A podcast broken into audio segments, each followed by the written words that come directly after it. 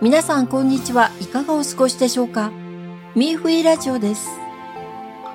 今日は2023年4月14日にミーフィーネットで発表された同胞に心の内を打ち明けるという内容です。それではお聞きください。文、中国のダーファーです。私たち庶民は正直です。でも正直だからといって騙されていいのでしょうか？善良な人はいじめられて当然なのでしょうか？いいえ、私たちは物事がわかる人になって、いつも騙されるのではなく、一杯壊されて悔しい思いをしないようにしなければいけません。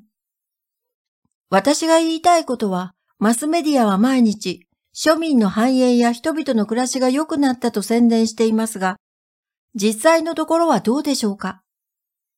ほとんどの庶民は借金を背負い、家を買うことも、医者にかかることも、学校に行くことも、老人を養うこともできないのではないでしょうか？何十年も懸命に働いてきた家族が家を買う余裕すらなく、花だしきは満足した食事をとることもできないのです。たとえ倹約をして家を買ったとしても、数十年の間しか使う権利が与えられないのです。これは中国当局が下劣な行為をしているのではないでしょうか。もし家族が不幸にも大病を患ったら、数十年の貯蓄がすべて病院で失われるかもしれません。これでも国民にとって暮らしが良くなったと言えるのでしょうか。疫病で3年間ロックダウンが続きました。先日まで政府は疫病のゼロ努力を怠らないと言っていましたが、次の瞬間、疫病のロックダウンを解除したと言い、感染しても構わないと言い出しました。しかも死亡者数は言わず、経済は衰退の一途をたどり、多くの商店が廃業し、多くの人が職を失いました。今ではテイクアウトや速達便の配達の仕事が奪い合いの仕事の一つとなり、なんと学歴まで要求され、これは正常なのでしょうか？少し前にみんなの意見を聞くこともなく、私たちの健康保険の国の負担金が大幅に削減されました。私たち農民の年金は月に100から200元、約2000円から4000円で、これは国家機密で話すことは許されていません。一方、台湾の農民の年金は数千元、つまり数万円です。中国では年金を支払うお金がなくなり、将来定年退職した時に年金がもらえないのです。これはぬるま湯にカエルを入れて、ゆっくり加熱し、温度を上げていくと、時間が経つと茹でられて死んでしまうことと同じことなのです。私たちは数十件の不動産、数キロの金塊、紙幣識別機を何台も壊すほど自宅に現金を隠し持つ交換たちとは比較になりません。しかも、最も邪悪なのは彼らの精神的なアヘンで、愛国心を歌い、アメリカを憎め、日本を憎め、イギリスを憎め、これもあれも憎めと毎日言い、人々の憎しみを煽り、憎しみを駆り立てるのです。そして私たちに工場などの排水口や下水口に溜まった油や毒入りの粉ミルクを飲食させ、アメリカのことを嫌いだと言いながら、アメリカに多くのものを売っているのです。全くわかっていないのです。役人自身はどうでしょうか？子供の75%が外国のパスポートを持ち、孫の90%が外国のグリーンカードを持っていて、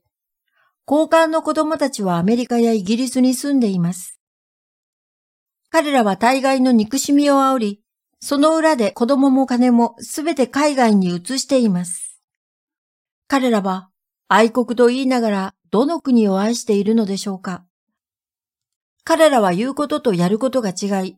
庶民をもてあそんでいます。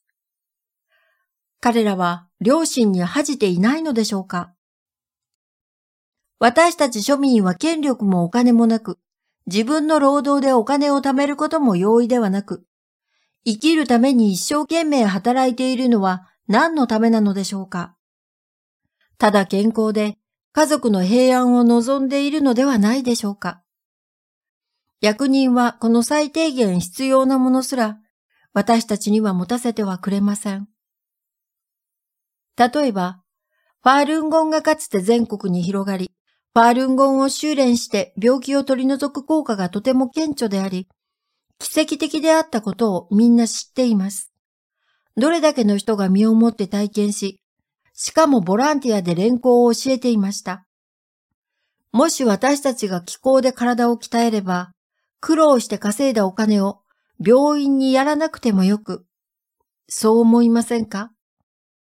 自分たちが辛い思いをしなくていいし、国の医療費も節約できる。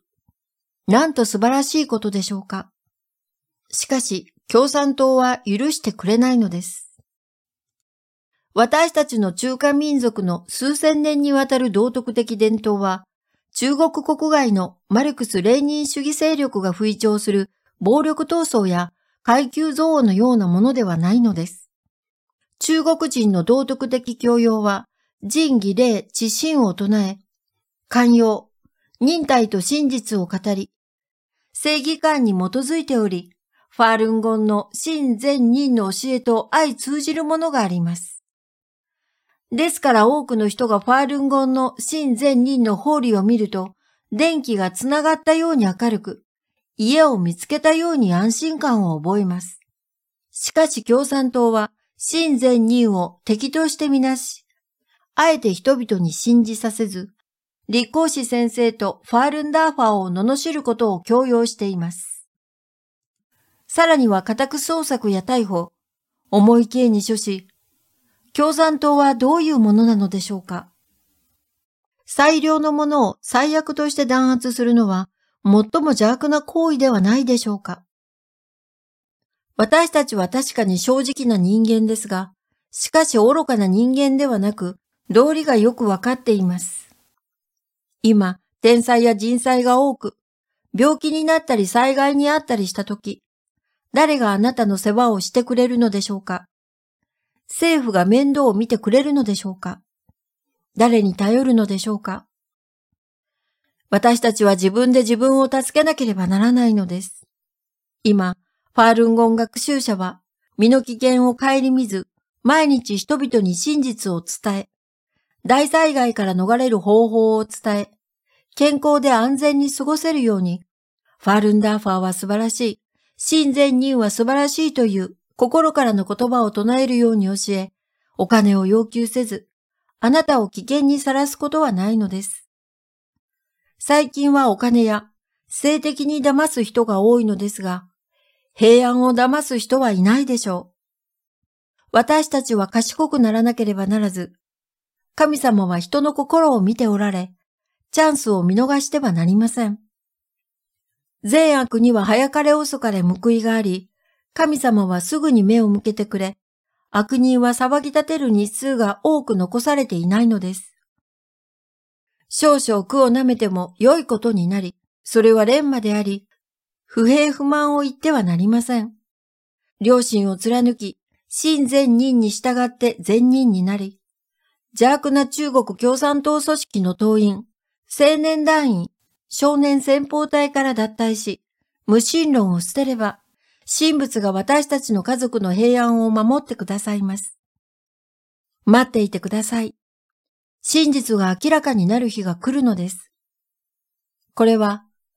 ある中国人の嘘偽りのない心からの言葉です。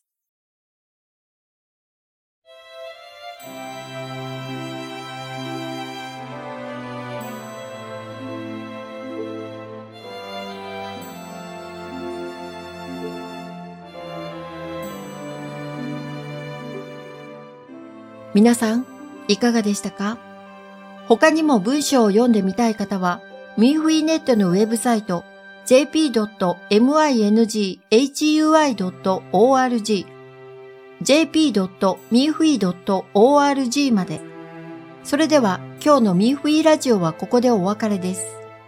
また次回の放送でお会いしましょう。